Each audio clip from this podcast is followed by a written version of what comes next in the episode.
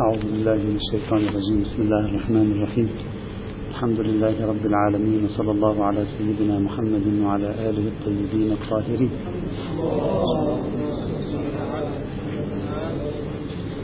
قلنا بأنه لا بد أن نبحث في الأركان والمبررات التي يمكن أن توصل إلى آه، نظرية مقاصد الشريعة. الركن الأول أو الأساس الأول أو التبرير الأول الذي يمكن أن يدعى أنه طريق شرعي لاكتشاف مقاصد الشارع وكليات شريعته هو الاستقراء وهذا الركن هو الذي بنيت عليه نظرية المقاصد عند الشاطبي كما شرحنا في العام الماضي. ولا بد لنا من أن نتوقف مع موضوع الاستقراء في الدراسات الشرعية لنرى هل له فائدة هل يمكن أن ينتج شيئا هل ينفع شيئا لا ينفع شيئا في هذا السياق ذكرنا أن هناك نزاعان أو أن هناك نزاعين أساسيين في موضوع الاستقراء في التراث الشرعي الإسلامي النقلي. طبعا عندما نتكلم نتكلم في الإطار العام يعني المذاهب الإسلامية بإجماعها. الإشكالية الأولى أو النزاع الأول كان في استقلالية الاستقراء. هل الاستقراء يمثل دليلا مستقلا أو لا؟ قلنا بأن بعض الأحناف ذهب إلى التشكيك في استقلالية الاستقراء بوصفه دليلا مستقلا في الشرع. وفي الاجتهاد وقالوا الاستقراء ليس إلا القياس الفقهي وبالتالي لا داعي لأن نفرد عنوانا في أصول الفقه اسمه الاستقراء ونبحث في شرعيته وعدم شرعيته بعد أن كان القياس شرعيا عند الأحناف. يعني البحث هو بحث القياس لا داعي لأن نضيع وقتنا في بحث جديد اسمه بحث الاستقراء. في مقابل هذه الرؤية قلنا توجد رؤيتان أو نقلنا رؤيتين. الرؤية الأولى هي التي طرحها السيد الشهيد محمد باقر الصدر. قال القياس غير الاستقراء القياس انتقال من جزئي فرد إلى جزئي فرد آخر. بينما الاستقراء هو انتقال من جزئيات متعددة إلى كل. ونتيجة ذلك ميز السيد الصدر بين بحث الاستقراء في الاجتهاد الشرعي وبحث القياس في الاجتهاد الشرعي. فالأدلة التي تدل على النهي عن القياس لم تعد تشمل الاستقراء من وجهة نظره على الأقل. الموقف الثاني المعارض للأحناف كان كما نقلنا بالأمس هو موقف الدكتور علي سامي النشار أحد الباحثين المعروفين في القرن العشرين. الدكتور علي سامي النشار قال لا قال القياس يرجع إلى الاستقراء وليس العكس. فكل قياس هو عبارة عن استقراء وليس كل استقراء هو عبارة عن قياس. يعني جعل النسبة بينهما هي العموم والخصوص مطلقا وبالتالي النهي عن القياس نهي عن حصة من حصص الاستقراء وليس نهيا عن الاستقراء برمته. إذا هذا كان النزاع الأول. طبعا تفصيل هذا الموضوع سيأتي معنا لاحقا. النزاع الثاني ما هو الدليل على حجية الاستقراء؟ يعني أنا إذا استخدمت الاستقراء في الاجتهادات الشرعية ما الدليل على أنه حجة أو ليس بحجة؟ قلنا بأن السيد الصدر ربط الاستقراء باليقين. قال إذا أنتج القطع فهو حجة لحجية القطع وإذا ما أنتج القطع فليس عليه دليل قائم بنفسه. هذا ما سوف نبحث عنه. هل الاستقراء بطريقة موضوعية ينتج شيئا من اليقين في باب الشرعيات أو لا؟ وإذا كان لا ينتج شيئا من اليقين هل ما ينتجه من ظن هو حجة أيضا أو لا؟ تماما كخبر الواحد. إذا كان يعطي ظنا فقط فقد ثبتت له الحجية مثلا بآية النبأ أو بالسيرة العقلائية أو ما شابه ذلك. لكي نبحث في الاست... بعد أن انتهينا من هذه المقدمة قلنا لكي نبحث في الاستقراء لابد أن نبحث في الاستقراء التام ثم ننتقل إلى الاستقراء الناقص. تحدثنا قليلا عن موضوع الاستقراء التام في الدراسات العقلية ثم جئنا لكي ننزل هذا البحث في موضوع الدراسات الشرعية. في موضوع الاستقراء التام في الدراسات الشرعية توجد هنا آه، إشكاليتان أو يعني إشكاليتان أساسيتان الإشكالية الأولى هي التي طرحها الشيخ السبحاني. قال لنفرض أن الاستقراء في الدراسات الشرعية الاستقراء التام في الدراسات الشرعية متوفر. ماذا نستفيد منه؟ لا نستفيد منه شيئا. ما الفائدة منه؟ الاستقراء أو النتيجة الاستقرائية ليست إلا صياغة مجملة لما توصلنا إليه من قبل بالتفصيل. هو الكلي نفس الجزئيات التي تتبعناها بأجمعها فماذا سوف ينتج لنا حينئذ الاستقراء في الدراسات الشرعية؟ ماذا سنستفيد منه؟ الاستقراء التام الكامل في الدراسات الشرعية. لن نستفيد منه شيئا ولن يكون نافعا البتة. هذه كانت الإشكالية الأولى. إلى هنا ذكر وصلنا بالأمس. هذه الإشكالية التي طرحها الشيخ السبحاني وقبله طرحها بعض آخر من الباحثين كتاب القرن العشرين ولب لبابها أيضا موجود في الدراسات الفلسفية الحديثة. هذه الإشكالية في باب الشرعيات الآن نحن لا نبحث في الاستقراء في, في باب الفلسفة. نحن دائما نظرنا إلى الاستقراء في باب الدراسات الشرعية. هذه الإشكالية في الدراسات الشرعية وخاصة في بحث المقاصد والعلل ربما يمكن الجواب عنها. وذلك بالحصول على الفائدتين من فوائد الاستقراء التام في الدراسات الشرعية. إذا توفر الاستقراء التام في الدراسات الشرعية. الفائدة الأولى التقعيد وهذه الفائدة هي فائدة صورية شكلية ولكنها فائدة تنظيمية بمعنى بدل أن أصوغ القضية على شكل مئة مفردة جزئية أعطيها صيغة قاعدة عامة من الذي يستفيد عادة من تحويل المفردات الجزئية إلى قاعدة عامة؟ يستفيد عادة أولئك الذين يبحثون في فقه النظرية. نحن لما كنا نألف البحث في فقه المسائل ربما لا نشعر أن هناك فائدة أكثر من فائدة تغيير الصياغة كما قال الشيخ السبحاني حفظه الله. إلا أن الذي يبحث في فقه النظرية الذي يبحث في فقه النظم والكليات الذي يريد أن يبني آه، نظاما للشريعة يستفيد من الصياغات الكلية بدون أن يحول التتبع الاستقراء تتبع الجزئيات الكاملة إلى قاعدة كلية إلى موجبة كلية يصعب عليه أن ينتقل إلى بحث القضايا يعني إذا أردت أن أن تضع نظاما أو خارطة كلية للشريعة لا تستطيع أن تبني خارطة كلية للشريعة بالأحكام الفقهية الجزئية. يعني إذا أردت أن تصوغ نظاما كليا للشريعة بواسطة سرد المسائل الفقهية في الرسالة العملية سوف يضحكون عليك لأنه لن يتوفر لك ذلك. يجب أن تحول هذه المسائل الجزئية إلى كليات تدرجها ضمن كليات. هذه الكليات تستطيع أن تبنيها إلى جانب بعضها بعضا تشكل منها مداميك أو لبنات للبناء الكامل. الذي يخوض في فقه النظريات يشعر بأهمية تحويل الجزئيات إلى صياغة كلية. الذي لا يخوض في فقه النظريات لا يرى أهمية. صحيح الحق معه. إذا أول فائدة سأسميها الفائدة التنظيمية التي يستعين بها من يريد أن يبحث في الكليات الشرعية، من يريد أن يبحث في فقه النظرية، من يريد أن يبحث في فقه النظم الكلية في الشريعة الإسلامية، وهي فائدة تنظيمية بحتها لا نؤسس حكما شرعيا جديدا لأن المفروض أن الاستقراء تام. لا نستفيد منه في تأسيس حكم شرعي. لكننا نستفيد منه هنا في ماذا؟ في وضع هذه الموجبة الكلية التي استنتجناها بالاستقراء إلى جانب موجبات كلية أخرى وصولا إلى قاعدة إلى منظومة اجتهادية عامة صياغية. هذه فائدة تنظيمية صورية وكونها فائدة تنظيمية صورية ليس بضائرة. فقد قال الأصوليون بأنفسهم بأن الأحكام الوضعية جزء كبير منها جوهر فلسفته ليس إلا الصياغة التنظيمية هم أقروا بذلك.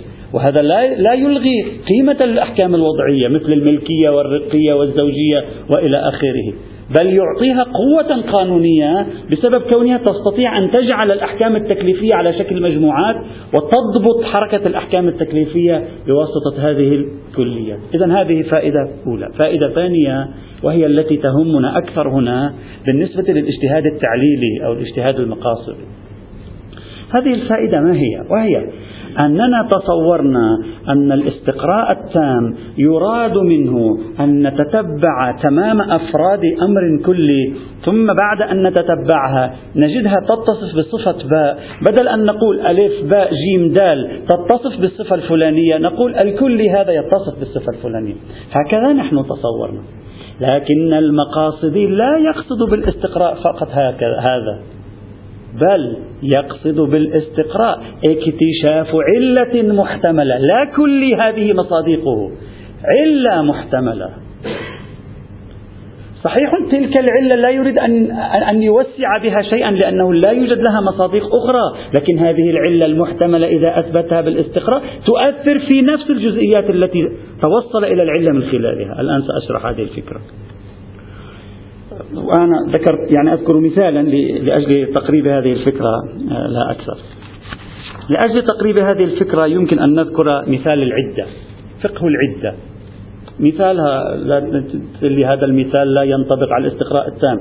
مثال فرضي اجى فقيه تعليلي يؤمن بذهنية العلل الأحكام التي هي وراء النصوص قال أنا راجعت مباحث فقه العدد في الشريعة الإسلامية عدة الطلاق لا عدة الوفاة فرأيت أنها تلتقي على نقطة واحدة. يعني في عندي احتمال احتمال فرضية أن جميع أحكام فقه العدد ترجع إلى علة واحدة في الشرع. ما هي هذه العلة؟ خوف الحمل واختلاط الأنساب هذه هي العلة التي على أساسها قام الشارع تبارك وتعالى بجعل سلسلة من الأحكام نسميها نحن بالفقه عدة الطلاق. ما كيف؟ كيف عرفت؟ قال أنا استقرأت كتاب العدد برمته وتوصلت إلى هذه النتيجة. استقراء تام. تفضل. قال مثلا سنعطي مثال مثالين لأن نريد أن نبحث فقه العدد لا عدة على اليائس. لماذا لا عدة على اليائس؟ لا عدة على اليأس تقوي احتمال الفرضية. يعني قرينة إثبات ناقصة بحسب تعبير السيد الصدر. قرينة إثبات ناقصة على تقوية فرضية ماذا؟ فرضية أن الفلسفة من وراء العدة ماذا كانت؟ الحمل. فإن اليائس لا, لا, لا تحمل.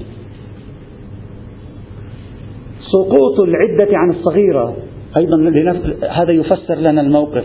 فإن الصغيرة لا تحمل ولذلك سقطت العدة مثلا عنها.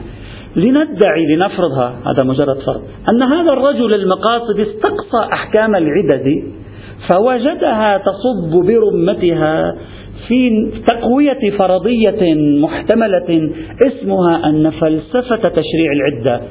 أن النكتة التي على أساسها وضع الشارع أحكام العدد هي نكتة الحمل. الآن لا نريد بهذه النكتة أن نستنبط حكما جديدا. لا نريد. اللي هو حكم من لا رحم لها لا نريد. لكن هذا كاف بالنسبة إلينا في أن يفهمنا نفس الموارد والمصادق المستقرأة كيف؟ يعني عندما تكون هذه الموارد المستقرأة تعزز احتمال علية مسألة الحامل لموضوع العدة ويتوصل المستقرئ إلى يقين عادي. جدلا نقول يتوصل إلى يقين عادي بأن هذه هي العلة من وراء هذا التشريع سيصبح الحكم عنده غير مطلق في نفس الموارد المستقرأة. في نفس الموارد المستقرأة سيصبح الحكم غير مطلق. يعني لو فرضنا أن العلم أعطى هذه المرأة اليائس أبرة من علاجا طبيا بحيث ذهب نفي احتمال حملها وعاد احتمال حملها دليل سقوط العدة عن اليائس يصبح مقيدا وينتفي. فأنا لم أؤسس حكما جديدا خارج الأفراد المستقرأة. بل أنا في الحقيقة قمت بتغيير الحكم في الأفراد المستقرأة بعد إجراء الاستقراء التام وإثبات العلة من خلاله. إذا فهذا الاستقراء التام أفادني. صحيح أنه تام ولا أريد به أن أثبت شيئا خارج إطار أفراده لأن المفروض أنه تام ولا يوجد خارج أفراده شيء لكنني أريد أن أفهم به الأفراد بعد ثبوته وهذا أمر معقول بالنسبة للمقاصد. المقاصديون هكذا أصلا يفعلون. فإذا تمامية الاستقراء في الدراسات الشرعية لا يجعلنا نقول ما قاله الشيخ السبحاني أنه مما لا فائدة منه. هذا مما لا فائدة منه أين؟ هذا في العلوم الطبيعية والتجريبية صحيح. لأنه في العلوم الطبيعية والتجريبية أستهدف بالاستقراء الوصول إلى القاعدة الكلية. بينما أنا هنا أريد أن أستهدف بالاستقراء ليس الوصول إلى صياغة قاعدة. بل الوصول إلى علة هذه الأحكام المستقرأة. وبالوصول إلى العلة أعيد النظر وأجدد النظر في الأحكام المستقرأة بنفسها. وهذا أيضا ممكن. نفس هذا الباب الممكن يجعل الاستقراء التام في بحث الدراسات الشرعية ذا فائدة محتملة. محتملة. نظريا كل كلامنا الآن نظري تقول لي وين في مورد؟ بحث آخر. كل كلامنا هذا نظري. إذا الإشكالية الأولى التي قيلت من أن الاستقراء التام لا يرجع إلى محصل في الدراسات الشرعية ولا يفيد إلا أمرا لفظيا ليست دقيقة. الإشكالية الثانية وهي الأهم. الإشكالية الثانية للاستقراء التام أنه يا, يا أخي العزيز من أين لك أن تحصل استقراء تاما؟ دون إثباته خرط القتاد وأكل القتاد ومضغ القتاد وكل شيء في القتاد. صعب كيف تعرف؟ أقل ما هنالك من إشكالية أمامك في الاستقراء التام في الدراسات الشرعية تريد أن تأتي بفكرة فيه أقل ما عندك أن الشريعة الواصلة لا يعلم أنها مطابقة للشريعة الصادرة. وبالتالي من الممكن أن هناك أفرادا أنا لم أضع يدي عليها لأنها لم تصلني. فكيف أجزم بضرس قاطع أنني حققت التمامية في وصف الاستقراء التام؟ لا أستطيع. لو كانت الشريعة الواقعية بيدي وتحت مرمى نظري أستطيع من خلال ذلك أن أقول كلها أمامي فأستقرئ. فلعلني في موضع ما أحكم الاستقراء وأجعله تاما. وأضع كل المصادق للفكرة الواحدة تحت يدي. لكن مع وجود الأزمة التاريخية أزمة النقل التاريخي غياب القرائن غياب بعض النصوص إلى آخره كيف أستطيع أن أدعي التمامية في الاستقراء؟ إذا المشكلة الأساسية في الاستقراء التام هي عبارة عن مشكلة التمامية. يعني موضوعه تحقق موضوعه لا معنى له في الدراسات الشرعية إلا إذا قال قائل يفكر بذهنية التصويب لا بذهنية التخطئة. ماذا يقول قائل التصويب قد يقول هكذا يقول تلك الشريعة الصادرة شريعة من وصلهم تلك الشريعة. ليست شريعة. طبعا هذا كله لا تستطيع أن تفهمه إذا كنت تفكر بذهنية أصول فقه الإمامي اللي هو حكم ظاهر وحكم واقعها. لأننا نتكلم على أساس التصويب. أساس التصويب ينفي فكرة الحكم الظاهري والواقعي يلغيها من رأسها. ماذا روح فكرة التصويب إلى ماذا توصلنا؟ توصلنا إلى الأمر التالي. الشريعة الواقعية هي الشريعة الواصلة. هي هذا الذي انكشف لي والذي لم ينكشف ينكشف لي ليس بشرع لي أصلا. مش أنا معذور فيه. مش أنا غير مؤاخذ به. مش أنه حكم ظاهري. المفردات بالنسبة للمصوب لا وجود لها. بالنسبة له على مبناه نتكلم. بالنسبة للقائل بالتخطئة لا هذا الكلام غير صحيح. على ذهنية التصويب قد يأتيك قائل ويقول من كشف لي هو شرعي. هو شرع الواقعي. وأما تلك التي صدرت عن رسول الله تلك شرع واقعي لمن وصله ذلك الشرع الواقعي. من لم يصله ذلك الشرع الواقعي فذلك ليس بشرع. المصوب قابل لأن يفكر بهذه الطريقة بل هو يفكر بهذه الطريقة في بعض مدارس التصويب على الأقل. إذا كان الأمر كذلك أقول هذا الذي انكشف لي هو تمام الشريعة الواقعية بالنسبة لي فأجري فيها. ولا يوجد شريعة واقعية أخرى أصلا تعنيني. ما في شريعة أخرى. فأجري فيها الاستقراءات التامة وهي تحت مرمى نظري.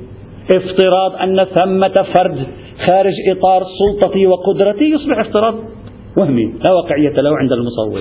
فإذا يمكن أن يجاب عن هذا الإشكال على ذهنية التصويب أو بعض أشكال التصويب. أما على غير تلك الذهنية هذا الإشكال محكم لا معنى للهف خلف الاستقراءات التامة في الدراسات الشرعية. ولذلك أظن لذلك لم يشتغل أحد على الاستقراءات التامة في الدراسات الشرعية. لا في التنظير الأصولي اهتموا به كثيرا ولا في الأعمال الفقهية اهتموا به كثيرا أصلا. لا بد لي أن أشير أخيرا قبل أن أنهي الكلام في, في, في الاستقراء التام في الدراسات الشرعية إلى أمر مهم.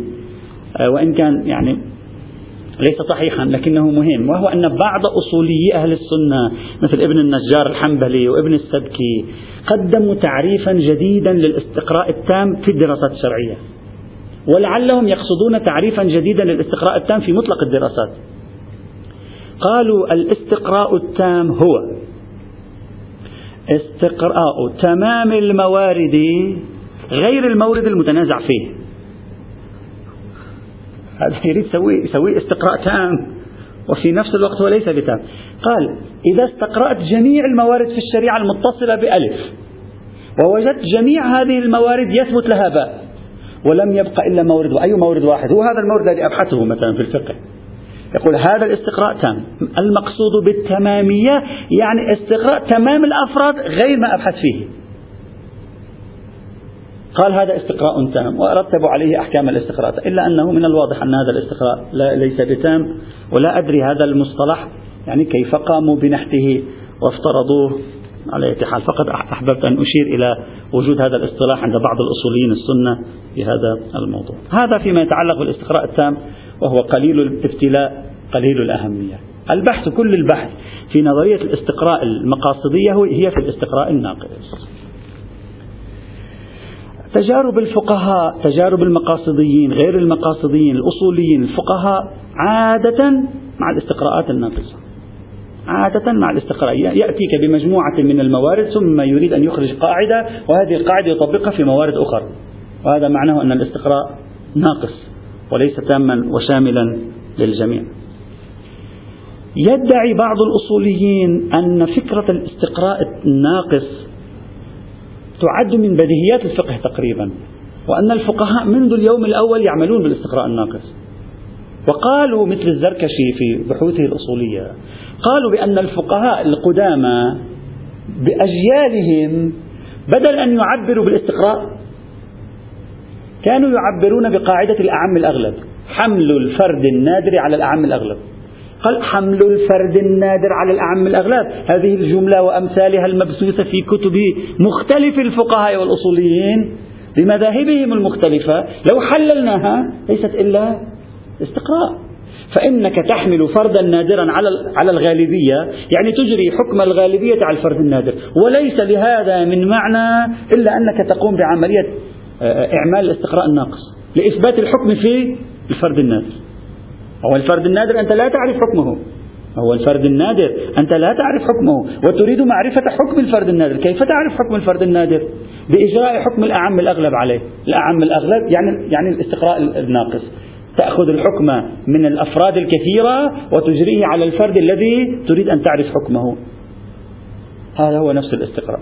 هذه دعوة ليست بسيطة. بعدين نحن سوف نتوقف عند هل التراث الإسلامي أطبق على إعمال الاستقراء الناقص أطبق. أطبق على استعمال الاستقراءات الناقصة في الجملة أو لا. هذا بحث سوف نأتي. سنرى هل أصلا نمط تفكير الكثير من القرآنيين علوم القرآنيات والمحدثين والرجاليين والفقهاء والأصوليين أصلا نمطهم بالاستدلال لو فككت أدلتهم تفكيكا منطقيا يعني لو وضعت نظارة منطقية لوجدت أن القسم الأكبر من أدلتهم هي أدلة استقرائية وليست أدلة قياسية أصلا. أدلة استقراء الاستقراء يرجع في لبه إلى قياس عند مناطق أرسطو بحث آخر. هذا سيأتي معنا. إذا الاجتهاد الشرعي من خلال مثل هذا المصطلح برأي بعضهم مثل الزركشي يفكر بالذهنية الاستقرائية ناقصة ويبني عليها. الاستق... لكن الاستقراء الناقص كاصطلاح يبدو أننا نعرفه في أصول الفقه مع الغزالي. الغزالي تحدث عنه ثم بعد ذلك شيئا فشيئا دخل في المدونات الأصولية إلى أن صار يدرج تحت ما يسمى بالأدلة المختلف فيها. خاصة عند أهل السنة الأدلة المختلف فيها صار يدرج الاستقراء هناك. هناك أدلة متفق عليها هناك أدلة مختلف فيها. هكذا طريقة تقسيم كثير من كتب أصول الفقه السني هكذا. الكتاب السنة الإجماع القياس هذه يدرجونها عادة في الأدلة المتفق عليها. مصالح مرسلة سد الذرائع الاستقراء. إلى آخره يدرجونه في الأدلة المختلفية لأن المذاهب الأربعة مختلفة في حجية هذه القواعد. بدأ الاستقراء بشكل صريح في أصول الفقه مع الغزالي واستقر مع الفخر الرازي ضمن الأدلة المختلف عليها وإلى اليوم يبحث عادة على أنه ضمن الأدلة المختلف عليها بعضهم يقول به بعضهم لا يقول به. قبل أن نبدأ بأدلة حجية الاستقراء الناقص يجب أن نتوقف عند أمر في غاية الأهمية. وهو أننا لو تتبعنا كلمات الفقهاء والأصوليين فيما يتصل بالاستقراء الناقص لوجدنا نوعين من التعبير. أرجو الالتفات جيدا. التعبير الأول قالوا الاستقراء الناقص هو ملاحظة الأكثر الأفراد للوصول بذلك إلى حكم الأفراد المتبقية القليلة. هذه صياغة له. مثلا لاحظ معي الغزالي ماذا يقول؟ يقول وإن لم يكن تاما أي الاستقراء لم يصلح إلا للفقهيات لأنه مهما وجد الأكثر على نمط غلب على الظن أن الآخر كذلك. فاستخدم كلمة الأكثر. إذا أنت حتى تحصل استقراء ناقصا شو بدك تسوي؟ يجب عليك أن تذهب إلى أكثر الأفراد فتأخذ حكمها بالدليل الشرعي لتذهب بعد ذلك إلى الأقل وتعطي حكم الأكثر للأقل بناء على حجية الاستقراء في الدراسات الشرعية.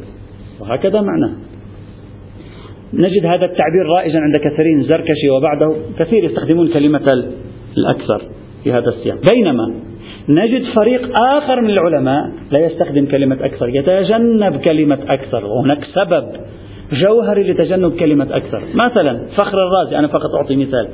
فخر الرازي في المحصول يقول الاستقراء المظنون هو إثبات الحكم في كلي لثبوته في بعض جزئياته. ما قال في أكثر جزئياته. إثبات الحكم في كلي لثبوته في بعض جزئياته. إلى آخر كلامه. إذا نحن أمام نوعين من التعبير وفي في تقديري. أكاد أطمئن إلى أن اختلاف التعبير خلفه شيء مهم في, نظرية الاستقراء ما بين مفردة الأكثر ومفردة كثير أو بعض. هذا مهم جدا بالنسبة إلينا. ابن القاسم العبادي الشافعي المتوفى سنة 992 في كتابه الآيات البينات يصرح لعله من أوائل من يصرح منتبها إلى كلمة أكثر ويقول احذفوا كلمة أكثر. لأن إذا خليت كلمة أكثر راح الاستقراء إذا أنت وضعت كلمة أكثر مولانا العزيز أنت أمام يعني مشكلة عظيمة لا تسمح لك بالعثور على استقراء ناقص كما سنرى بعد قليل. ابن القاسم العبادي في الآيات البينات يشير إلى كلمة أكثر ويقول كلمة أكثر ينبغي حذفها. يعني يصرح لنا بأن ثمة مشكلة بين هذا الفريق من الأصوليين وبين كلمة أكثر. يقول احذفوها ينبغي أن نتخلى عن كلمة أكثر في إنتاج المعرفة من وراء الاستقراءات الناقصة. طيب لماذا هذا الأمر؟ لأنك مولانا العزيز إذا وضعت كلمة أكثر أو الأكثرية بدل كلمة الكثرة والمراكمة إذا وضعتها يصبح من شبه المستحيل أن تحصل على يقين بالاستقراء سواء سميته سواء سميته يقينا منطقيا برهانيا أو سميته يقينا بمعايير اليقين بالعلوم التجريبية أو سميته يقينا عقلائيا. ما شئت فعبر من مستحيل حتى في العلوم الطبيعية والتجريبية. يعني أنت لو استقرأت الآن لو استقرأت الآن جميع الحديد أنت أنت عبارة عن مجموعة استقرأتم منذ خمسة آلاف سنة إلى اليوم كل يوم تستقرئون أفراد الحديد. البشر كلهم اتفقوا كل يوم يستقرئوا أفراد الحديد ويدونوا.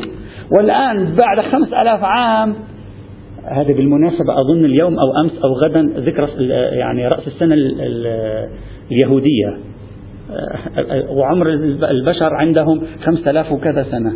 فإذا استقرنا من بداية الخليقة على مبناهم إلى الآن وكلنا كنا كلما لاحظنا حديدة كنا نختبرها ورأينا تتمدد بالحرارة. حتى لو كلنا فعلنا ذلك لا تستطيع أن تثبت لي كلمة الأكثر.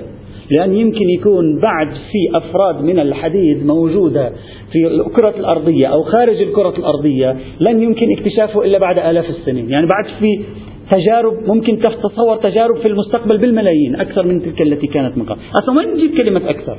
لا تستطيع أن تأتي بكلمة أكثر. إذا أنت مصر على استخدام كلمة أكثر في حجية الاستقراء لن تستطيع. كذلك الحال في الدراسات الشرعية. أنت تجيب أكثر موارد أكثر موارد من أين تأتي بها. في كثير من الموارد لا تستطيع أن تحصل على الأكثر. ولذلك يتعطل الاستقراء إذا اشترطنا كلمة الأكثر. أو لا أقل موارده قليلة جدا في هذا الإطار.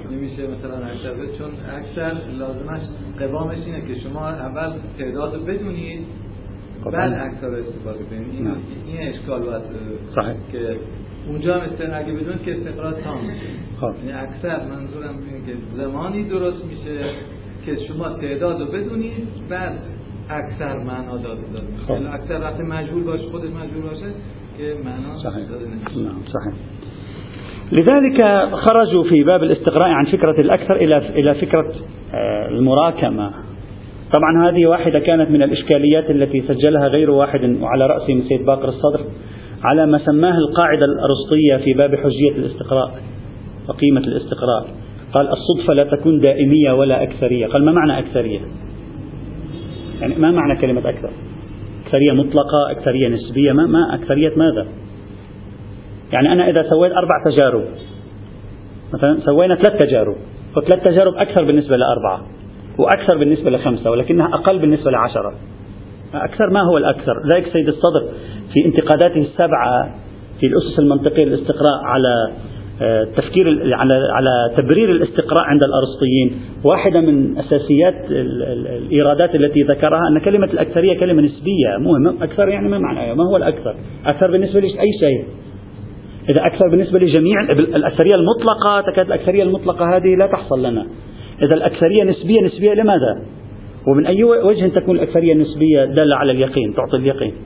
فعلى هذا الأساس أنا أسوي تجربتين أعطي اليقين لماذا؟ لأن اثنين هي أكثر بالنسبة لثلاثة وخلاص تنتهي بينما اثنين هي لا شيء أمام فرضيات التجارب المطلقة في العالم فعلى أي حال كلام لا يهمنا هنا على بصرف النظر عن هذه الإشكالية فلنترك كلمة الأكثر ونذهب إلى كلمة المراكمة أي تعداد أفراد يحصل بتراكمها أن نصل إلى الحكم الشرعي وصولا قطعيا أو وصولا حجة. هذا الذي نريد أن نبحثه الآن.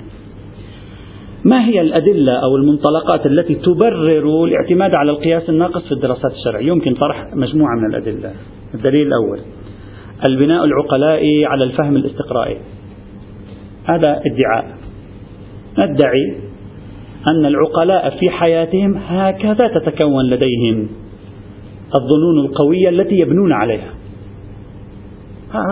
نمط البشر هكذا. البشر في حكمهم على الأشياء في كثير من الموارد سأعطي بعض الأمثلة كثير من الموارد.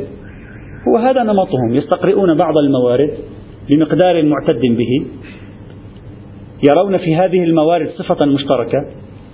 لا يجدون صفة معاكسة في, في, في أي من هذه الموارد مثلا. يحصل لهم الظن القوي الذي يبنون عليه. مثلا أنت كيف تعرف أن زيد صادق؟ عندك واحد صديقك صادق. تقول لي هذا صادق وأنا متيقن أنه رجل ثقة وهو صادق. كيف تعرف أنه صادق؟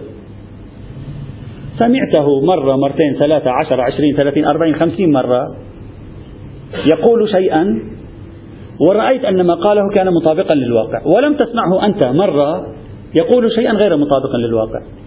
فحصل لك اطمئنان بأنه رجل صادق وشهدت أمام المحكمة بأن هذا رجل صادق. شهدت كيف تشهد؟ الصدق اللي هو من الأمور القريبة من الحس كما يسمونها يجري عليه الصدق. كيف؟ هذا ليس, ليس سوى استقراء ناقص. حتى العدالة تشهد لشخص بالعدالة التي هي من الأمور القريبة للحس التي تدخل في دائرة الشهادات كما كما نعرف في الفقه. كيف تشهد يعني أنت رأيته مثلا كم مرة رأيته في حياتك؟ أنت اللاصق يعني لاصق فيه يعني رأيته في حياتك 200 مرة 300 مرة ووجدت سلوكه سلوك أخلاقي يتورع عن المحرمات. وجدته إنسان يصلي إنسان مثلا عليه مضائب ثم قلت أنا من, من هذه القرائن حصل لي آه، ظن قوي بأنه عادل فشهدت بأنه عادل والعقلاء يبنون على ذلك. غير الاستقراء الناقص. نحن لولا الاستقراء الناقص حياتنا صعبة تراها. صعبة جدا. كيف ننظم حياتنا إذا ما كنا نبني على هذه الاستقراءات الناقصة؟ أي شيء أنت الآن خذ أمثلة كثيرة من واقع حياة العقلاء. كيف يبنون ظنونهم القوية التي يعملون على أساسها؟ يبنون بهذه الطريقة. تتراكم عندهم بعض الأشياء فيحصل لهم وثوق ظن قوي جدا اطمئنان يبنون عليه والشريعة لم تنهى عن هذا عن هذا السلوك. كيف ولو أن هذا السلوك مرفوض شرعا للزم على الشريعة أن تتدخل فيه؟ لماذا؟ حتى لو لم نقل بشمول الشريعة. لأن هذا السلوك يشكل خطرا عليها. لأن البشر سوف من المتوقع أن يطبقوا هذا السلوك حتى مع الشريعة. فيجب عليها أن تتدخل لنهي الناس عن أن يستخدموا معها مثل هذه الطرق. إن لم تتدخل مشكلة. ولذلك وجدنا في تاريخ المسلمين لولا أن الشيعة لديهم مرويات عن أئمتهم صلوات الله وسلامه عليهم أجمعين تنهى عن بعض الأمور التي قد تشبه هذا في الشريعة. لكانوا مثل السنة الذين غالبيتهم الساحقة يشتغلون في الاجتهادات الشرعية على هذه الطريقة. في غالبيتهم الساحقة في اجتهاداتهم الشرعية يبنون على هذه الطريقة ويعتبرون أنها طريقة عقلائية والبشر يعملون عليها وإلى آخره. الآن الآن سوف نتكلم عن الموانع. نحن الآن فقط نذكر الدليل. الدليل بحد نفسه فيه إعاقة أو لا؟ فيما بعد كما قلنا إذا تذكرون في الفهرسة فيما بعد لو لو تمت هذه الأدلة سنرى هل هناك موانع تردع عنها؟ هل هناك موانع تقف في وجهها؟ مثل إشكالية القياس مثل إشكالية أن دين الله لا يصاب بالعقول مثل كذا وكذا وكذا ستأتي إن شاء الله.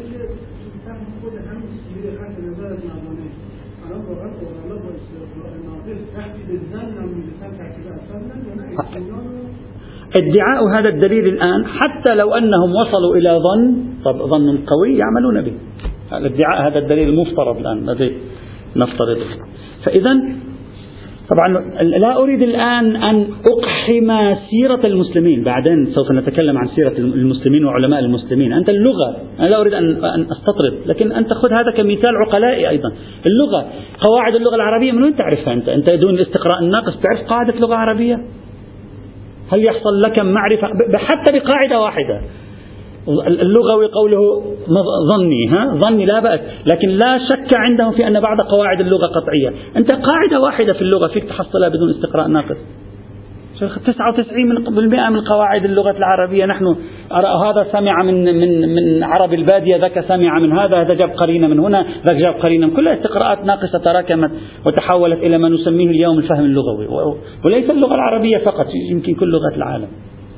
فإذا مدعى الاستدلال هنا في البناء العقلائي أن البشر بطبيعتهم ينظمون وثوقهم واطمئنانهم أو وإن لم يحصل لهم وثوق حصل لهم ظن ينظمون سلوكهم على وفق هذا الظن وهذا السلوك الاطمئنان فيبنون عليه. فإذا واجهوا الشريعة الآن أنت أترك كل الموانع. أرجوك حتى نفهم الدليل. اترك كل الموانع العالقة في أذهاننا مثل القياس ونهي أهل البيت. تصور أنها غير موجودة. تصور الآن حتى, حتى نفهم الدليل أكثر. تصور أن هذه كلها غير موجودة. أنت الآن أمام هذه الشريعة وللوهلة الأولى تواجهها. ورأيت النبي في ثلاث أربع خمس موارد يعطي حكما ورأيت تشابها. فمن الطبع أن تقول هذا الشخص في دينه يوجد كذا وكذا تستخرج القاعدة من وراء تطبيق هذه الأحكام. طبعا لا أقول مطلق استقراء ناقصة بشرطه وشروطها. يعني شوي تكون الكثرة العددية منطقية ليس لها معارضات ليس لها أدلة معاكسة إلى آخره. فقد يدعى شيء من هذا القبيل. مثلا سأعطي مثال.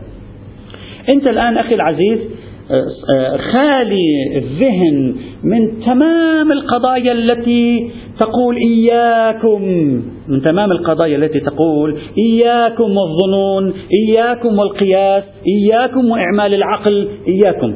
خالي الذهن. وجئت إلى فقه السفر. فقه السفر. وأخذت تنظر في أحكام المسافر من أول مسألة إلى آخر مسألة. وأخذت تجمع بعض النقاط. تصور معي أن فقه السفر كتبه أرسطو وهو رأيه القانوني له. ورأيت أن أرسطو صاحب كتاب فقه السفر قال السفر واجب. إذا قطعت مسافة ما ولم تصل إلى وطنك. تقول أنت شو شو قضية الوطن؟ الوطن في احتمال أن تكون فكرة الوطن إشارة إلى أن الإنسان عندما يستقر في وطنه يحط عنه التعب. يعني إذا مررت في سفرك في الوطن حط عنك التعب. فيأتي في ذهنك احتمالية أن أرسطو عندما كتب فقه السفر العبرة عنده في التخفيف على المسافر العبرة عنده هو التعب النوعي. يعني في تعب ويريد أن يخفف. إجاك احتمال ثاني. الإقامة عشرة أيام. شو فلسفتك كمان تقوي احتمال.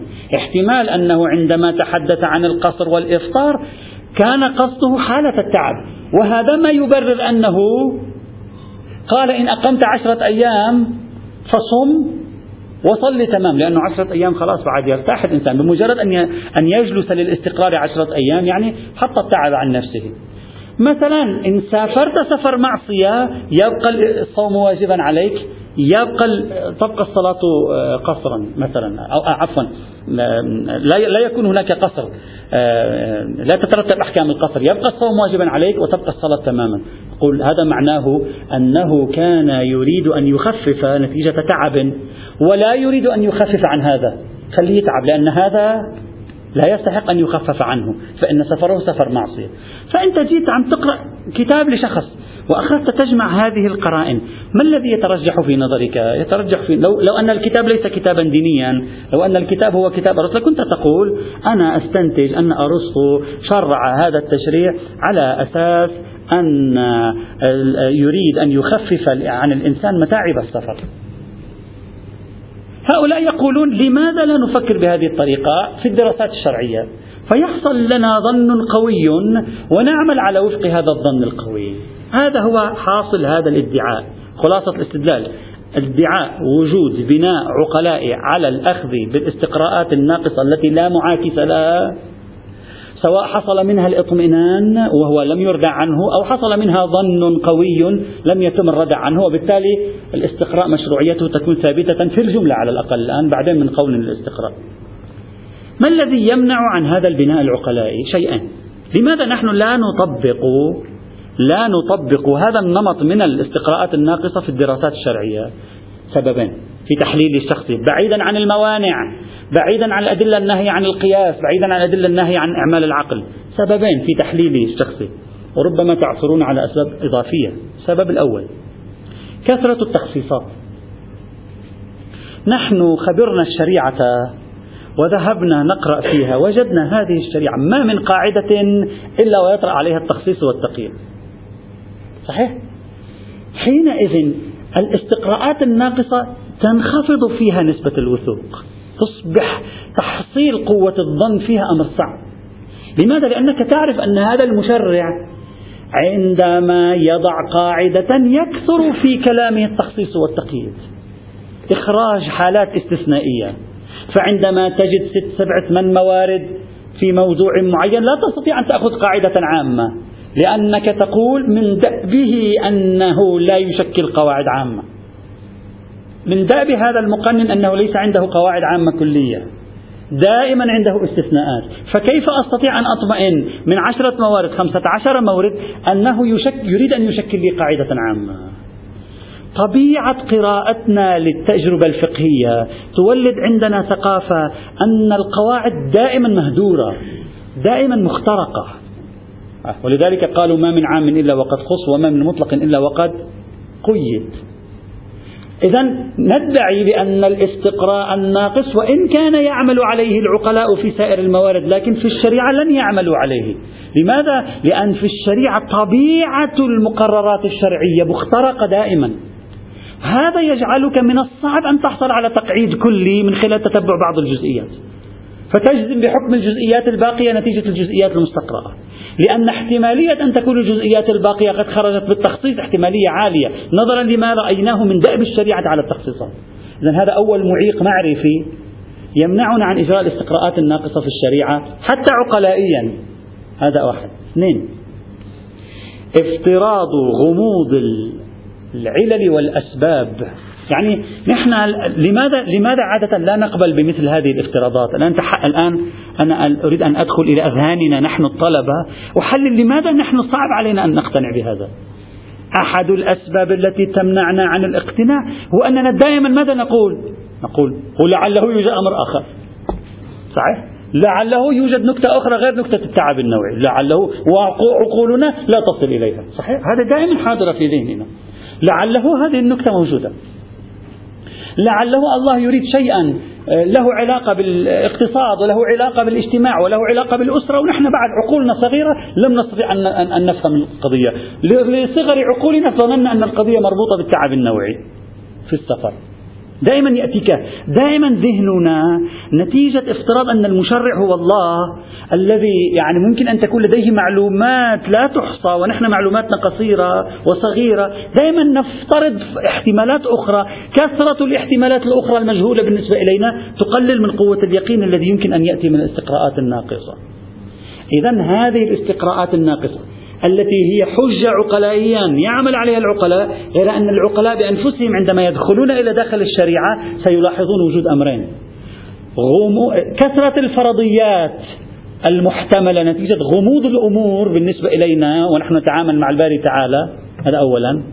في المقابل كثرة التخصيصات التي رأيناها في التجربة الفقهية التي تمنعنا عن الجزم بتقعيدات كلية.